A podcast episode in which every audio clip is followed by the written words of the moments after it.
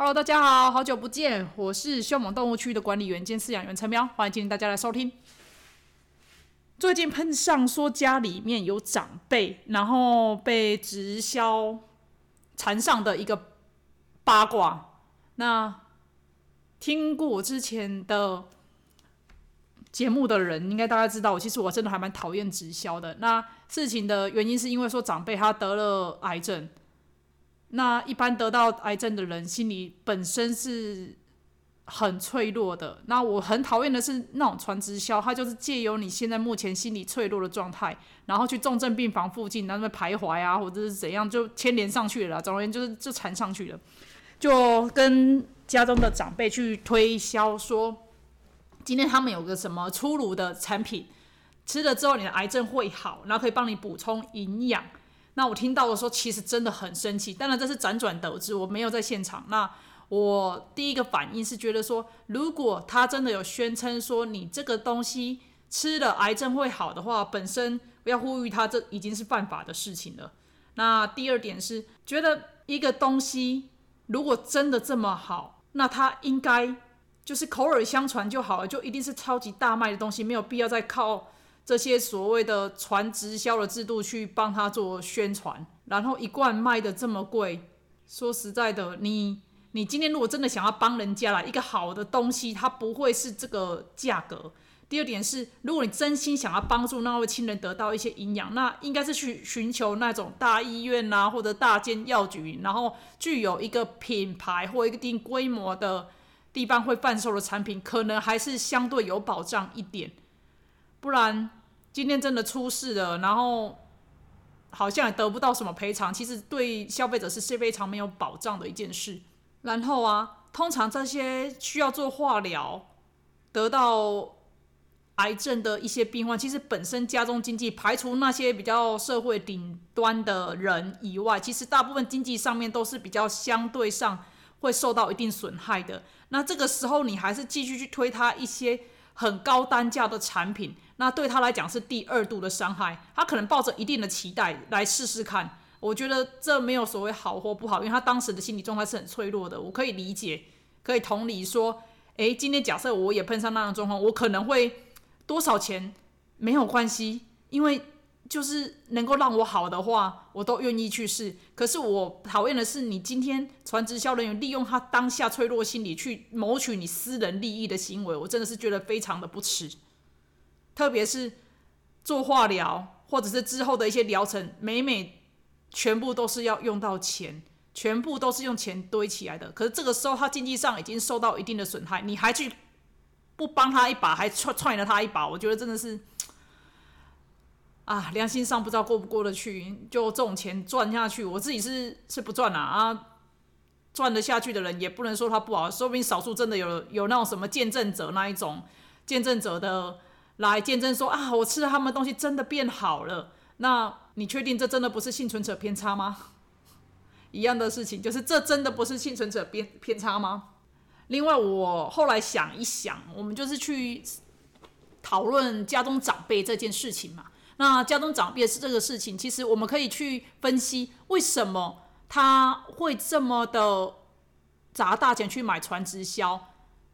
那我觉得今天传直销它具有两个特质跟因素，是我们可以去思考的，就是不要一面的说只有骂家中长辈说，哎，一直花钱去买买直销产品。我们今天要来看看说，哎，我们今天我们的。对象那一位传直销人员，他具备什么东西是我们家中长辈这么需要的？那我分析出来，他主要就两点啦，一个就是关心，第二个就是希望变好的一个期望的一个保健食品。那保健食品的部分呢，哈，我们对症下药，就是回归刚刚说的，就是去。大间的医院找大品牌的东西来补充，我觉得这个东西就是大同小异。不论你再怎么宣称说你那个产品是粗鲁，然后或是怎么样多么纯净的东西呀，吼，我觉得粗鲁的量真的有办法大到这个样子吗？大到让全世界的人，或者说你号称你的传直销是世界各地都有分布的那一种，这样子用都还用不完。我觉得这是第一个很很想打脸的部分啊。那第二个东西是我们长辈需要是关心，那关心的是。的部分至少是我们可以琢磨的，像平常好了，家中对自己家中长辈，我们多一点关心，然后可以减少很多的可能老人诈骗啊，或者说一些一些伤害。你可以可能就偶尔偶尔，因为大家工作嘛，就是带个带个东西回去啦，然后出去玩的时候带上带上自己爸爸妈妈。虽然有些人可能没这个习惯，可是没这个习惯，我们可以慢慢去养成这个习惯，就从频率开始，就是原本的零频率，然后变成慢慢的可能。一次两次，然后再渐渐的那一个，让他们感觉得到你对他的关心跟爱的时候，其实可以减少很多诈骗，也可以减少很多像这一种就钱财上面的流失。因为我觉得父母他会去买这个，当然是因为他希望可以让身体变好。那第二个关心的部分，他或多或少，我觉得说不定他自己也觉得很贵。那可是。有些人可能甚至知道说这也其实是骗，可是我就算是用钱买到这种关心，我也愿意。那如果假设真的是这一个到这个程度的时候，其实我们做晚辈还是多少要去思考一下，说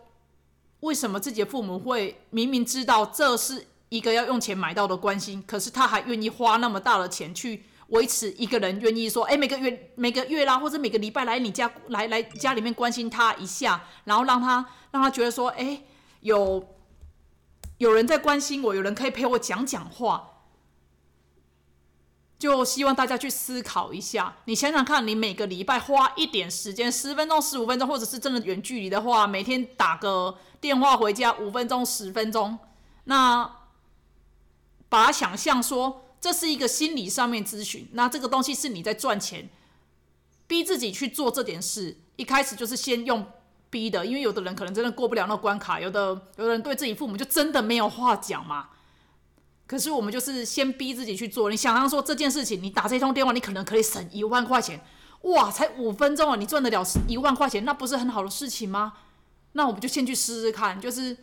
打个电话问个安啊，或者说一开始赖，如果父母有在用赖，就先从传个早安啊，哦，这种图开始，就是。先有个开始啊，先求有啊，然后之后再来慢慢去增加那个频率，然后去增加那个品质。那父母，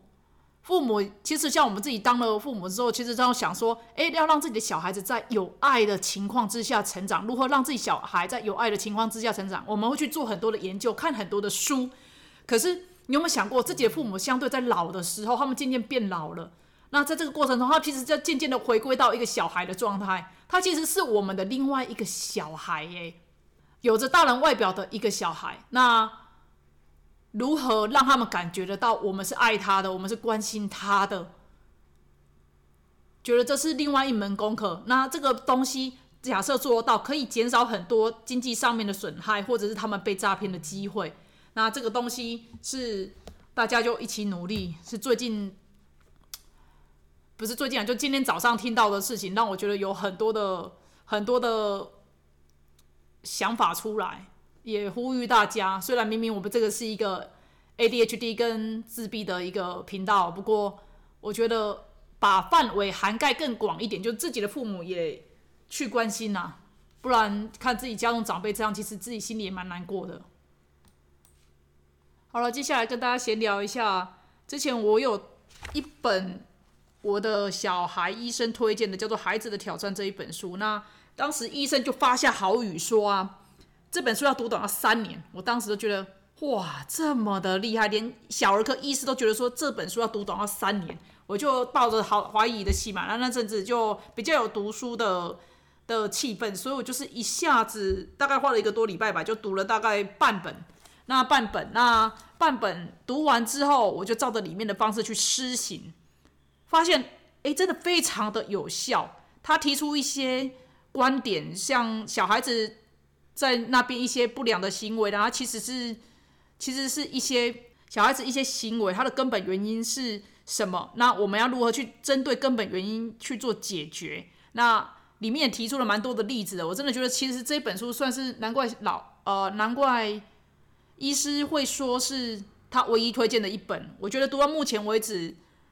这一本书真的是可以算是目前排名。第一名，在我心中，它真的是第一名的一本。不管你的小孩子有没有有没有什么症状，ADHD 或 ASD 之类的，我觉得就是以一个以一个不是到重度的自闭啦那一种的小孩子的话，其实都有一定的帮助。那对我帮助是真的很大。那我要来闲聊的是，我刚开始读了那一部分，那做了很多的笔记，那也然后也很实在的去实行，那对我的帮助很大。问题是，人总是有惰性，特别是我自己本身也是个 ADHD 的一个人，所以我记得不知道谁提出过，就是 ADHD 它其实比较麻烦的是，它比较没有执行力，它可能在情绪来的时候，哇！好快哦，什么东西都啪啪啪啪啪，就这个可以完成了。可是你要让它持续一件事情，真的很有难度。想想，好像真的是我小时候读书，你真的叫我说国语、数学、自然、生物什么的，你你一本要让我一直读，我真的没办法，我变成只能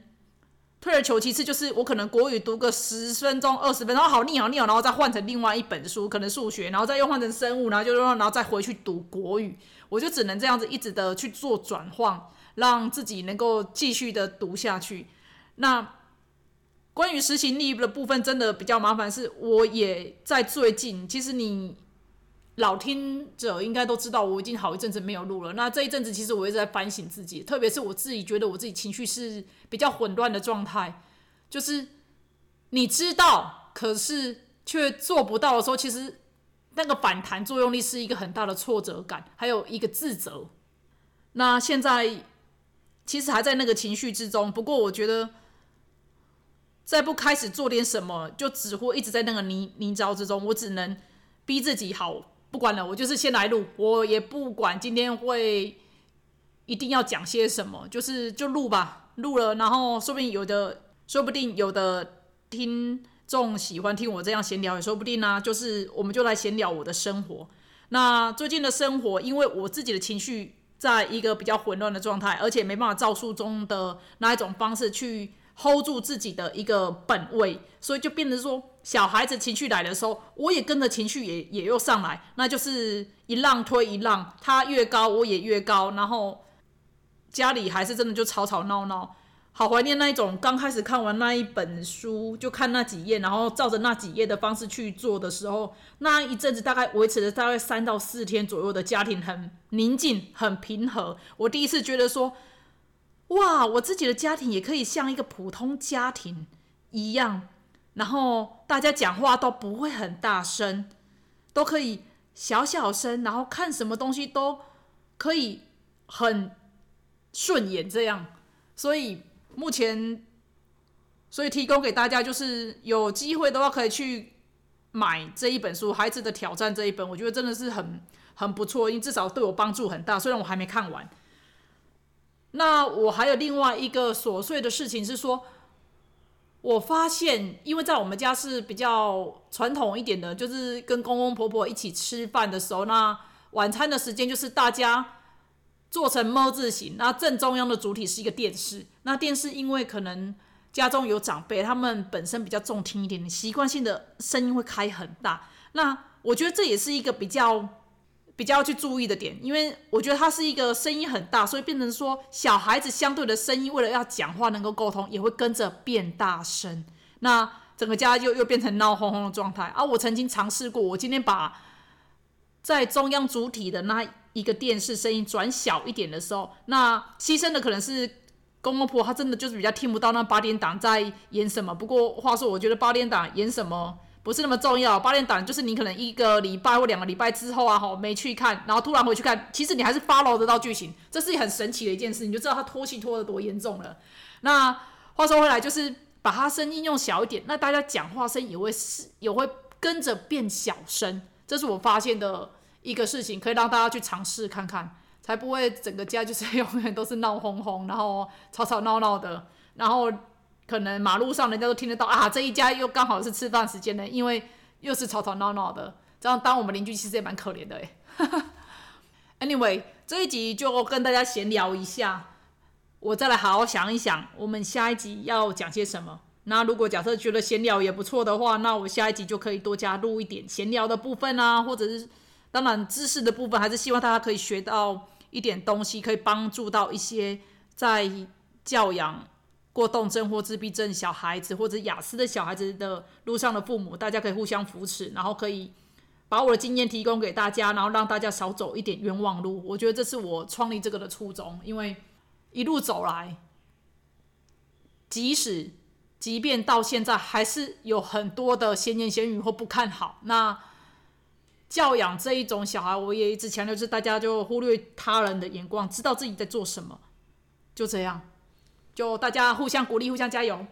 拜拜。